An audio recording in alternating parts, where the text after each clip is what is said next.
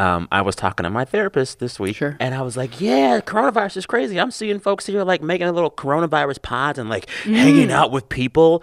And he was Mm. Like, "You know, Sam, people need that." People need people. So I get it. It- Like no one can be perfect in this. I think at the start of the pandemic, everyone was like, "Never leave your house, never do anything, do not breathe, and drink Lysol. That's it."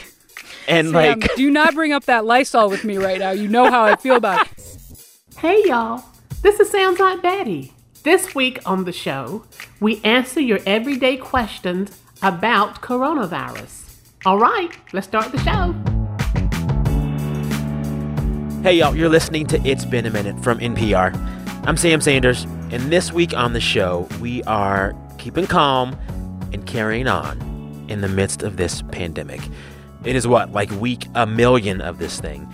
And just getting through life every day, it can be a lot. Even just going out for a walk or going to the grocery store can be extremely anxiety inducing. So we asked a bunch of you, our listeners, to send me your everyday coronavirus questions. The kind of questions that in any other context might seem mundane. To help us out, we called up a friend of the show, Maddie Sofia. Am I just? I'm like shortwave host. That's that's the role role I'm playing right I here think right now. I okay. think your answers will be more important if you say that you have a PhD. Honestly, in my own family, I found that that is not the case, Sam. But yeah, let's try. Let's see if people listen to it. I'm joined by CDC chief Maddie Sofia. All right, Maddie is not the CDC chief, but she is the host of NPR's daily science podcast, Shortwave.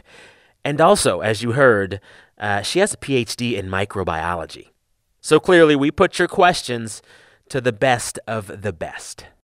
So, in the spirit of public service and answering those questions, we're bringing you on this episode. And so, we're going to toss some of those to you.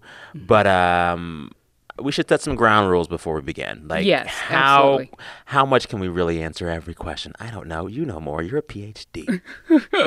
Well, I mean, I think anytime that you're talking about coronavirus, there are some like general ground rules that you've got to think about. Any decision you're going to make, because what you're doing is deciding between different levels of risk, and that's going to be different for every person and what they need. So, one thing you always have to pay attention to is the amount of coronavirus in your community, right? So, mm. right now, there are different amounts of risk in different places. So, you want to really keep an eye on that. And then the other thing you have to keep in mind is your health status and the health status of the people around you that you're sharing spaces with. So if I'm a person that's immunocompromised, maybe I'm undergoing treatment for cancer or I'm like my 88 year old grandmother, the risks are different. So you got to keep that in mind. And then the last thing to think about, Sam, is like, what is the risk of the activity you're going to do? And then one thing that people think about less, which is how much payoff do you get from that activity?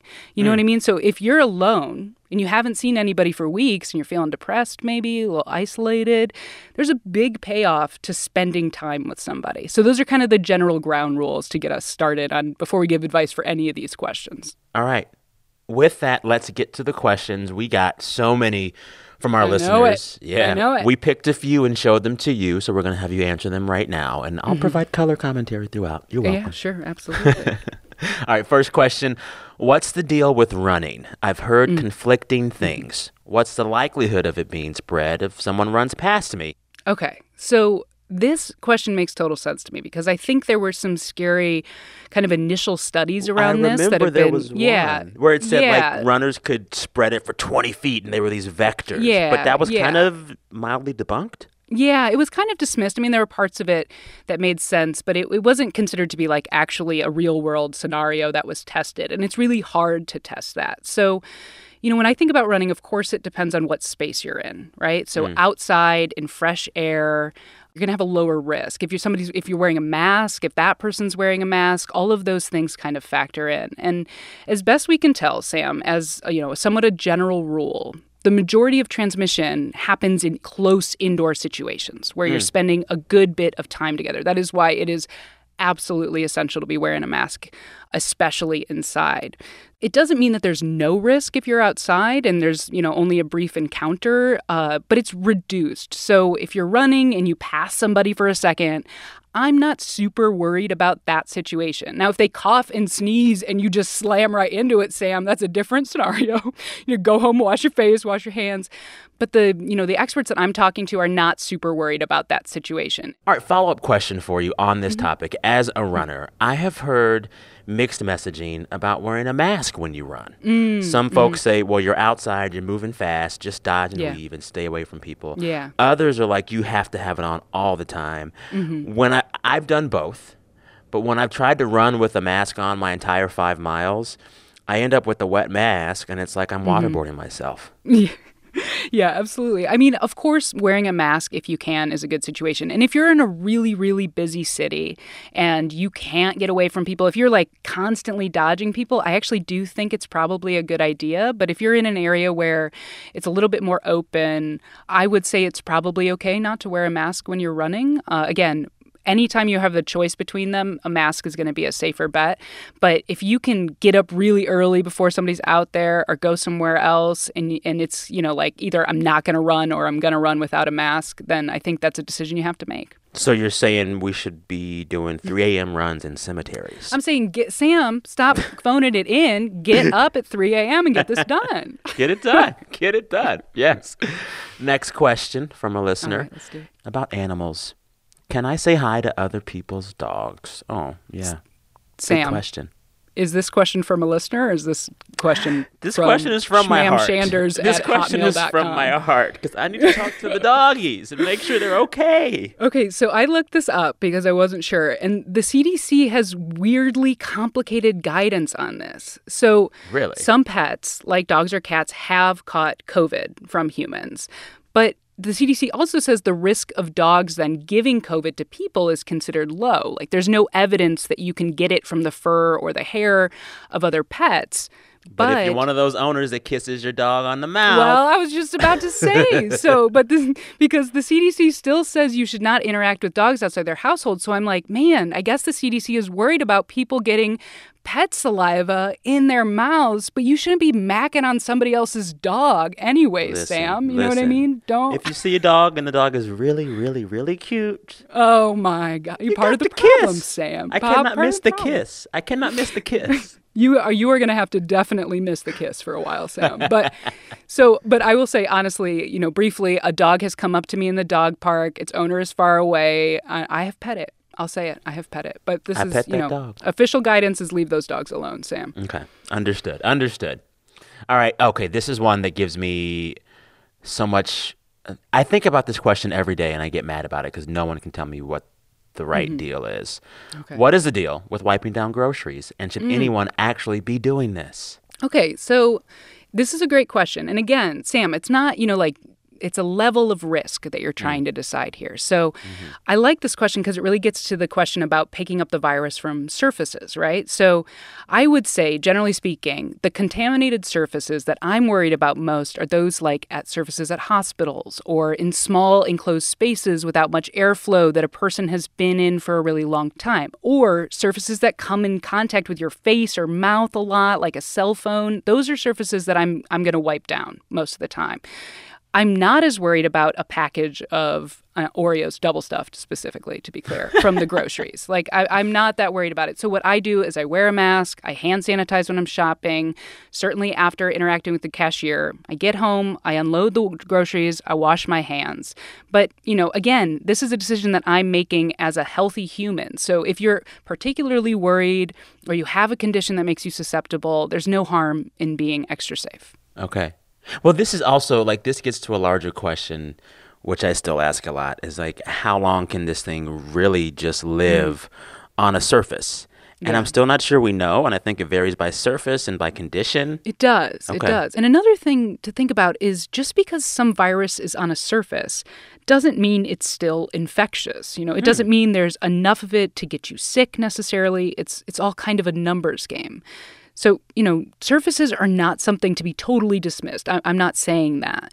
But generally speaking, with groceries, that kind of stuff, uh, you can wipe them down if you want to, but that's not the highest risk scenario I'm worried about. Gotcha, gotcha. You should just avoid making out with the cashier's dog at the grocery store. I mean, Sam, if you can, it sounds like it's going to be a struggle for you. I don't want people writing in thinking weird things about me and dogs. I am I am totally above board, okay? Okay? All right, next oh question. How often should I disinfect my phone? Oh, yes. Yeah, you know this is a nasty surface, Sam. Phones are so nasty. They're phones so are like nasty. phones are like the toilet seats of public life. I mean, Sam, do you bring your phone into the bathroom with you? Be honest.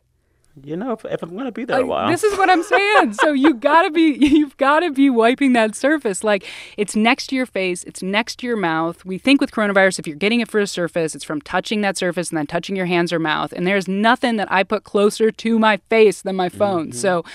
I disinfect my phone a lot. I try to do it when I wash my hands because I wash my hands and I'm going to touch this dirty phone again. I don't think so. So I have put hand sanitizer directly on my phone in a pinch, which Oh, is yeah. it's not the best way. Like a little bleach wipe will do you good, but it's definitely something you want to be doing. yeah, yeah. All right. Does alcohol lower my ability to fight COVID? Mm, Sam, it don't give me don't don't don't It don't does. don't depress me with this answer. I will say you will be devastated to know that alcohol does suppress the immune response as a general ah. rule, especially if you're drinking a lot. And the NIH even put out this statement that says if you're drinking when you're exposed to coronavirus, it hampers your immediate ability Okay. to to stave off infection. I know, I know. And the other thing to think about here, Sam, though, is when you're drunk. You're also making decisions that you might not make when you're sober, Sam. I mean, this accounts for my entire junior year of college. You know what I mean? Like, there are decisions that I wish I could undo. So, you know? it's not just about your immune system, it's also about how close are you going to get to somebody? How loud are you going to talk? So, unfortunately, Sam, for you, I can hear it in your voice, you're sad, but there are a lot of good reasons not to be drinking in a large group of people right now, at least excessively. Okay. All right, next question. If I get a piece of hair stuck in my mouth while wearing my mask, it feels like an existential dilemma. what should I do? All right, sorry, just sidebar real quick. Uh-huh. I'm the guy in the restaurant where if I see a piece of hair in my food, I'm like, well, the hair got cooked. We're good. Yeah. And I just eat it. I really Well, I'm glad I don't you have care. honestly for this answer. I'm glad you have a pro eating hair mentality because I will say, as a person who has worked in a lab with infectious pathogens, when I'm trying not to touch my face and like one little tiny stray hair gets out of my hair tie, I will say you learn to eat that hair, Sam. It's Eat part of the the, hair. journey. It's Eat part of the the journey. but but I do think you know it depends on where you are. If you have a safe space to take your mask off, deal with the hair, wash, hand sanitize, put that mask back on. I don't have time for all that. So you just eat that hair and you be strong. You Eat know? that hair. Also, let's let's be real here. Most hair is cleaner than your cell phone. Because a lot of folks true, out Sam. here wash their hair more than their phones. Ew, that's true. I speak truth. I know y'all don't want to hear it, but you need to. Okay. Next question. Can you contract COVID from a swimming pool? well, well, well. Finally, I have some good news, Sam. Thank you. About time.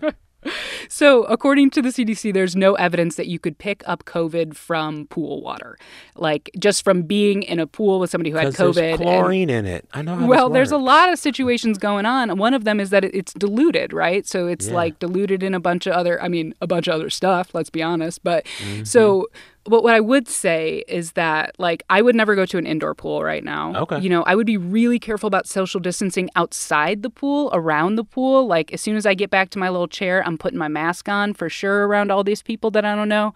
Um, and I wouldn't be getting closer to six feet. So you still have to keep yourself kind of away from people while you're in the pool. Like, I wouldn't go into a super crowded pool, but the water itself should not get you sick. Okay. Good to know. Mm. Last question, actually. Oh, a heart wrenching question. How do I smile at people while wearing a mask? Honestly, Sam. Yeah. Wow. These, I mean, the emotional range of these questions are killing me. It's a me. All right. lot. It's a It's lot. a good question, Sam. I guess with your eyes, I don't know. I've also found scientifically that waving works. Okay. But, you know, smile with your eyes, scream inside your heart, hashtag 2020. This is wow. are, you know? Wow. Can we make t-shirts that say that? Smile with your eyes, scream inside your heart. I love it. Yes. Well, yes. Thank you for answering my and other listeners' COVID questions. And thanks to those listeners for sending the questions in Jesse, Hannah, Catherine, Sarah, Marisol, Natalie, Alyssa, and Annie. I will add one last follow up question based hmm. on seeing all these questions come in. Mm-hmm. A lot of people have so much anxiety around coronavirus and this mm-hmm. pandemic. It's approaching like OCD. Yeah. How can people throughout their day take care of their anxiety around this pandemic? Yeah, I mean, Sam, this is a big question, right? Like, there's something to be said about us knowing that we're going to be in this for a while, right? And that's Yeah. pretty scary. But I think one thing that gives me a little bit of solace and a little bit of hope is that we're not helpless in this mm. situation. You know what I mean? There are things we can do to minimize our risks. There are things we can do to take care of our essential workers who are keeping this country afloat right now. And that is trying to take care of each other, trying to take care of your mental health, you know, trying to exercise outside when you can. And, and know that we do have some agency here. We can make changes that can help us get to the other side of this, uh, however long that will be. And so sometimes that's something that I hang on to. Yeah. Pet your dog. Don't kiss your dog. Don't And go outside. I mean, don't certainly don't be kissing other people's dogs, Sam. We need to have a talk on the way home in the car They're about so this. cute. Oh my They're God, so Sam! cute. Get your mouth off these dogs.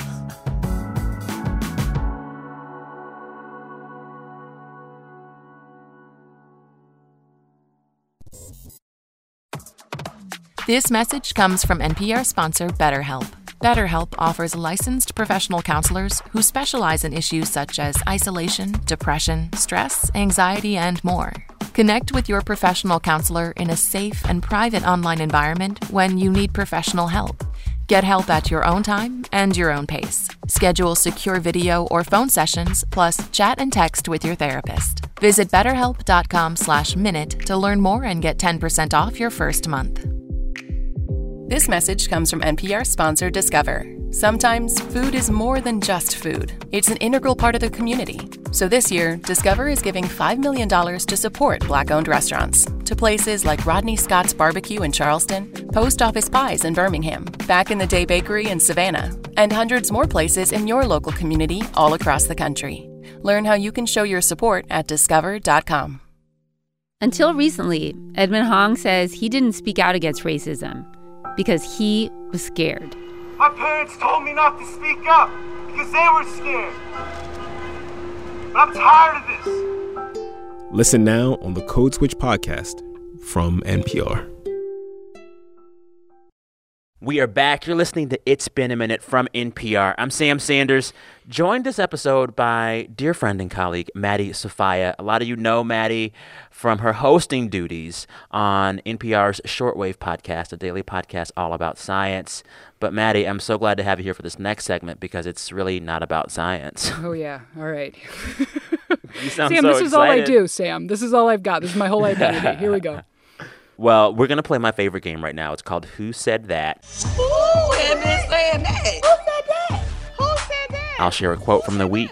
You got to guess who said it or guess the story that I'm talking about. Mm-hmm, The winner gets nothing, the loser gets nothing, but either way, you'll kind of be a winner because Either your way, I get opponent is embarrassed. yourself. Is how I'm im- imagining this Either going. way, you get go. embarrassed. Here we go. Here we go. You- You're going to be I pop culture with the rest of the kids. I I'm on the Yeah. Twitters. Here we go. Hello, fellow youths. All right, first quote. Tell me what big company said this. Here's the quote We want to be clear. We disagree that any of these labels are racist. We do not make decisions based on petitions.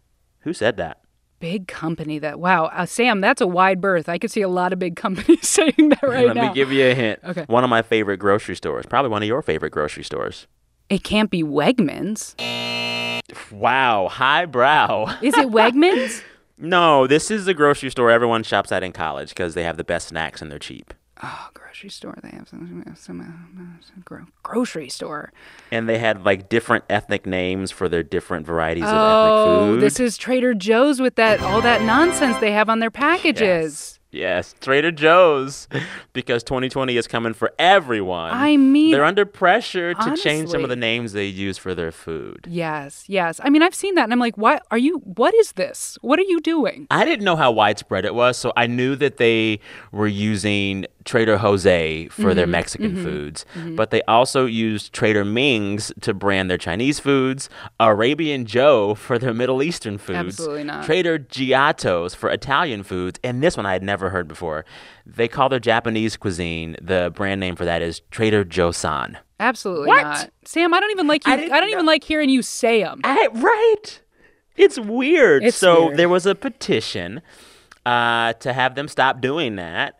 And Trader Joe's said this week, we might change some, but we're not bowing to pressure. Really? Uh, and that comment they gave was to USA Today. They were kind of defensive. Whenever Weird someone move, starts Trader a Joe's. statement with, we want to be clear. Yeah. Oh, that's cool. like, that's true. That there's never been a good conversation after that. It's like when your mother calls you by your Mm-hmm. full name. They're not playing around. No, absolutely not. Do better, Trader Joe's. All right, you got that one. Yes. Congratulations. Next quote. Tell me, this was a viral craze that swept the internet this week. Uh-huh. Tell me what I'm talking about. Do people not know you can just post a hot selfie for no reason? Oh, is this the black and white vibe? That challenge? Yeah, the black and white challenge. All right, maybe you know more about it than I do. I'm still confused as to what it actually is. No idea. Um, a lot of listeners you may have seen in recent days, uh, a lot of women that you follow on Instagram, famous or not, have been posting black and white selfies under the hashtag challenge accepted.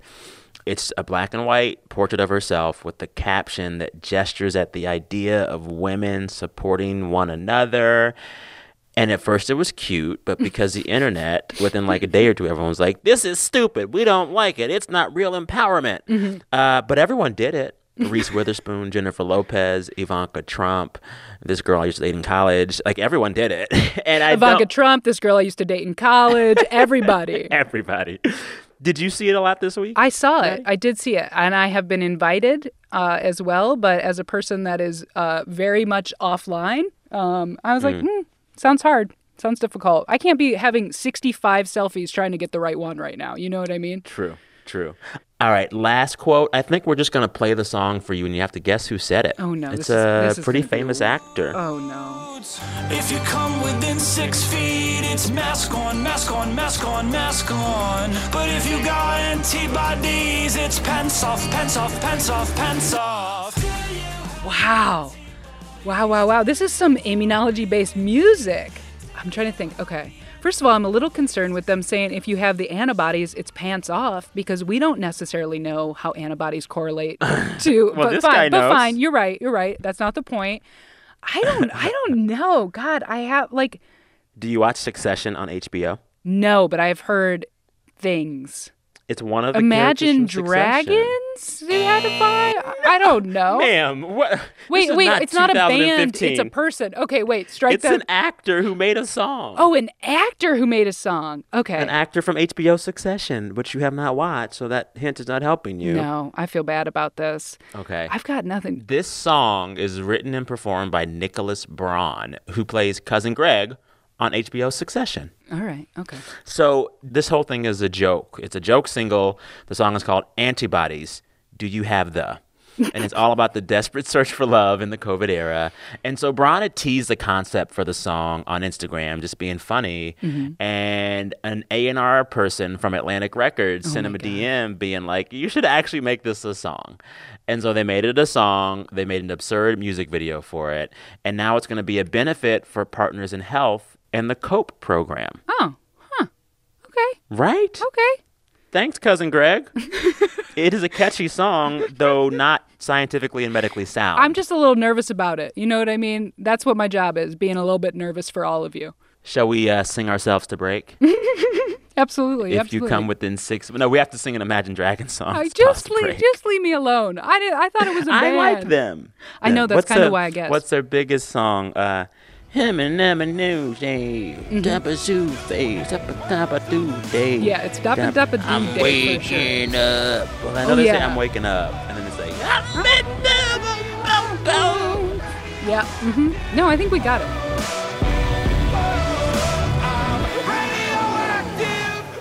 The sound of my voice singing Imagine Dragons will actually expel coronavirus from anyone's body. Maddie, you won the game. I, I definitely won the game, kind You of. You definitely right? won the game. Congratulations. Thank you, Maddie, for your time this Absolutely, episode. Sam. It's always fun to be with you. All right, time for a break. When we come back, we talk about my favorite new show, Indian Matchmaking. BRB. Support for this podcast comes from the John S. and James L. Knight Foundation, helping NPR advance journalistic excellence in the digital age. I'm Jen White, the new host of NPR's 1A, a daily show that asks America what it wants to be. Hear from people across the country, listeners like you, with conversations for the relentlessly curious on the issues that matter most. Join me next time on 1A from NPR and WAMU. We are back. You're listening to It's Been a Minute from NPR. I'm Sam Sanders. All right, so a lot of you probably know by now, I watch a lot of Netflix, sometimes for work, most of the time just for me. Anywho, last week, just like every other week, yet another new show popped up on my Netflix that I could not ignore. I'm Sima Taparia. I'm Mumbai's top matchmaker. That show is called Indian Matchmaking, and it stars that woman you just heard, Sima Taparia from Mumbai. She's this matchmaker on the show with a bunch of her clients. This show, it is so much fun, but it's also in some ways very problematic. I had a lot of questions about that conflict, and to talk it out, I knew just who to call. Hafsa, hello, how are you? Hi, Sam. I'm good. How are you? I'm good. I miss you. It's been how many weeks since It's you been a stopped minute. interning for us? Oh my god. Oh my god. That is Hafsa Fatima. Until recently, she was our intern here at It's Been a Minute, and I've noticed that she has been tweeting all about Indian matchmaking since that show dropped. So I will let her tell you what the show's all about. It's an Indian reality show that kind of details the way that arranged marriages happen, um, not just in the US, but also i- back home in India. Um, and it kind of walks you through the process that a lot of, I guess, younger Indian millennials are going through, like how like they're navigating this cultural tradition that has been, you know, embedded in Indian culture for so long. Um, they're following it and they're kind of exploring how it's turning into like this new, almost kind of a dating situation. So I found that really interesting. Yeah, and I was surprised by how much of a business this is. So the main Mhm. character is this woman called Seema Auntie, Yep. and her job is just to be a matchmaker. In India, marriage is a very big industry, a very big fat industry. and it, it is a business. She goes out to find clients. She works with the families to help them find matches. She consults astrologists to see if these things will work. And there's a whole regimented process. You know, she will send potential mates what's called bio data, where Mhm. it's like a one page rundown of who this person is. Mm-hmm. Mhm. And then you pick and see if you like them or not. It- it is much more intricate of a process than I think I assumed before watching it. Oh yeah, for sure, for sure. And like that definitely like I know like a lot of my cousins like went through that process of like you guys like swap biodatas and I think someone actually like described it as manual Tinder on the show, which is a very good description cuz it essentially is that, right? Like you have this one person who is like the medium between these two families, which in India is really important because um the families also connect uh, it's not just those two people, which can be a good thing or a bad thing depending on, you know, what your preference is. Um, but yeah, I, I was I was in awe, but I was also really scared of Seema Auntie. I was like, oh my god, she reminds me of every auntie that I left back home. Yeah, I mean, I found it fascinating. And I think my biggest question with this show, after having watched it, is I'm not sure how to feel about it. So I Mm. binged it when I finally Mm. began to watch it, and I loved it. It was just, it was hilarious. It was sweet. I liked all of the characters. The pacing kept me involved. But then, as soon as I was done binging the show, I began to read all the think pieces about it. Mhm. And a lot of folks were saying, this show is problematic. They were saying, you know, it favors light skinned people. Yeah. It puts more of the burden on women. It's Mhm. very classist. It's, Yeah. ju- it's, it's just like all of these bad parts of finding a partner are on display. And throughout the whole show, no one checks that. And so I wondered should I have been offended more watching this show? Like, Hafsa, am I a bad person for just not caring about those bad parts of the show and just enjoying Indian matchmaking? Sam, you are a terrible person. You need to go repent immediately. You're canceled. 2020 is the year that we cancel Sam Sanders, and I regret to say that to you. Um, no, but but it is true. I mean, so like, okay, so there's good and there's the bad, right? And my like brother and I were actually talking about this yesterday. So we spent the last 10 years in India. Like, I moved back when I was in high school. Um, I lived in a city called Chennai, which is a city in southern India, um, in Tamil Nadu. So, like, being from India, like, is definitely a big formative part of who I am. You know, I think that Western media has a tendency to portray India in a very condescending way. And I didn't see that here. So that was one of the positives, right? Like, oftentimes in Western media, you see India kind of reduced or Indians kind of reduced to a stereotype. So I think, like, that's why I loved the character of Ankita so much. Like, she, She was the fashion designer, right? She, yeah, so she was the one who had the um, denim, like, fashion wear brand. And she was the one who was constantly told, like, oh, you have to lose weight, you have to be more adjusting like you should like drop your life to go live with this man that you don't even know and like she pushed back and i'm like yeah like that's like my mom like those are my aunts like these are my friends I can look after myself. A man's support is a man's support. But But in this but case, partners need to be equal, equally strong. Yeah, it could be. these are the women that i know in india that i rarely ever see represented on something as global and big as netflix mm. so i think kind of like just seeing her push back and saying like i'm gonna stand my ground was i think one of the best positives of the show and i really appreciated that But so like there's positives like that. The like we are seeing fully formed, independent young Indians Yeah. who are their own people and are just as smart and global and worldly as anybody else. Mhm. But on the other hand, you know, by showing these characters in that realness, we see this dark underbelly of Indian matchmaking. Yeah, for sure. You know, all of these couples are thinking about skin tone. Mm. And Sima Auntie, the matchmaker, is matching fair skinned people with other fair skinned Yeah. people and talking about that candidly. Mhm. And so some of that stuff was problematic. Mhm. How do you take in the good stuff you're talking about as well as that bad stuff? No, I definitely think that like you need to push back. And I think that was one of the things that really like bothered me about the show. Just like the blatant colorism, especially in the last episode, I think there was a young woman from San Diego, um, and I don't want to name her, but she is like rattling off. You can name her, why not? Okay, her name is Richa. Sorry, Richa, that I have to call you out on NPR. Um, but like she is rattling off like her expectations. I don't want to fly on the wall. Likes to go to the gym, likes to stay fit. Somebody maybe that could cook with me. And she just blatantly says it. She's like, not too dark, you know, like fair skin. And then someone with I don't want someone who's like dark skinned. I want someone who's light skinned, right? And I understand that reality shows are not there to moralize or, you know, tell us what's bad or good. Love is Blind is proof of that. But, like, how do we continue to give these things a pass, right? Under the guise of culture. Like, at some point, it is something that we need to have a really serious conversation about. Yeah, yeah. Do you think overall that the show itself, Indian matchmaking, is a vote in favor of arranged marriage or actually a funny indictment of arranged marriage? So I think it is a humorous criticism of some of the aspects of, of an arranged marriage. Like there are expectations, like Aparna, like wanting someone who knows where the Bolivian salt flats are. You know, when I told him I wanted to go to Bolivia during the wet season to see the flamingos in that red lake, he looked at me blankly. He didn't know Bolivia had salt flats. Like there are all of like these small things that the show is making fun of. But I think I will give them props for kind of emphasizing how important consent and how important, you know, autonomy is when it comes to these marriages. So it is kind of showing you how um, the system is evolving and how people who, you know, even if they're raised abroad, even if they're raised here in America, they're educated, they're working, you know, like they have the choice between a so called love marriage and arranged marriage. But for some reason, like they're still choosing this institution that their parents went into and they're redefining it for themselves. So, I mean, this definitely is a system that can work, I think, depending on the people who are in the marriage because I've been married for 5 years and I've realized that like it doesn't really matter how you meet it matters what follows after Hafsa Auntie, perfect matchmaker. and that's and that's season 2 of of, of, of Indian matchmaking I'm going to be the matchmaker I wasn't going to reveal it you so callously but you know there we are There you go. People need to know.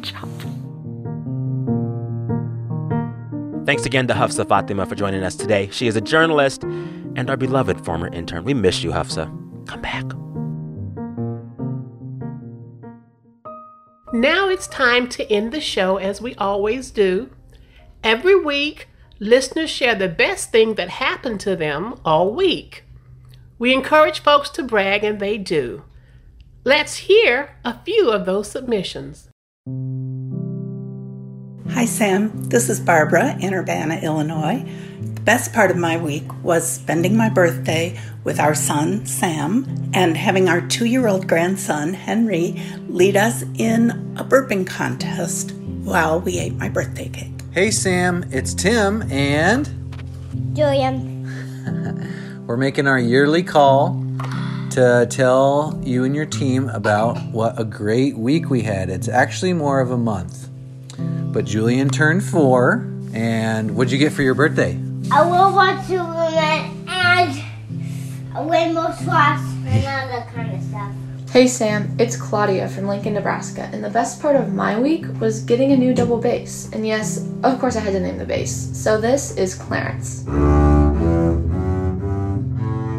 Hi Sam, my name is Shayna. I'm in Portland, Oregon, and the best part of my week was going out night after night and protesting for Black Lives in the Portland protests. Um, I actually was let go at my job about a week ago, and the best thing that happened to me this week is that I've been reached out to by nearly 50 of my coworkers, providing me and sending me love and support and offering me any guidance, and I feel like I am on cloud nine. Hi, Sam. This is Arthi in Philadelphia. The best part of my week happened when my two kids spontaneously decided to go for a walk in a passing thunderstorm. Our family has been recovering from COVID 19 we all got in the spring, and seeing my kids in this everyday act of joy gave me a profound sense of relief. Hi, Sam. This is Megan Alderman in Indianapolis, Indiana. And the best part of my week was uh, one day after work, I got home, and my four year old and my two year old dragged me outside in the rain, and we jumped and danced in puddles uh, for about an hour, and it was just a magical experience, uh, especially during this crazy, crazy COVID time. Hope you have a great week. Thanks. Thanks, Sam. You want to say goodbye to Sam? Bye, Sam. Bye, Sam and team. Love the show. Keep hey, it up. At Nom Nom. Ooh, Nom Nom's having a good time with that sucker. Thanks to all those listeners you heard there Megan, Arthi, Ryan, Shayna, Claudia, Tim and Julian, and Barbara. Listeners, don't forget you can be a part of this segment as well. Send your best things to us at any time throughout the week. Just record yourself on your phone and send the audio file to me at samsanders at npr.org. Sam Sanders at npr.org. All right, this week the show was produced by Janae West, Anjali Sastry, and Andrea Gutierrez. Our fearless editor is Jordana Hochman. Our director of programming is Steve Nelson. Our big boss is NPR's senior VP of programming, Anya Grundmann. Listeners, till next time, I'm Sam Sanders. We'll talk soon.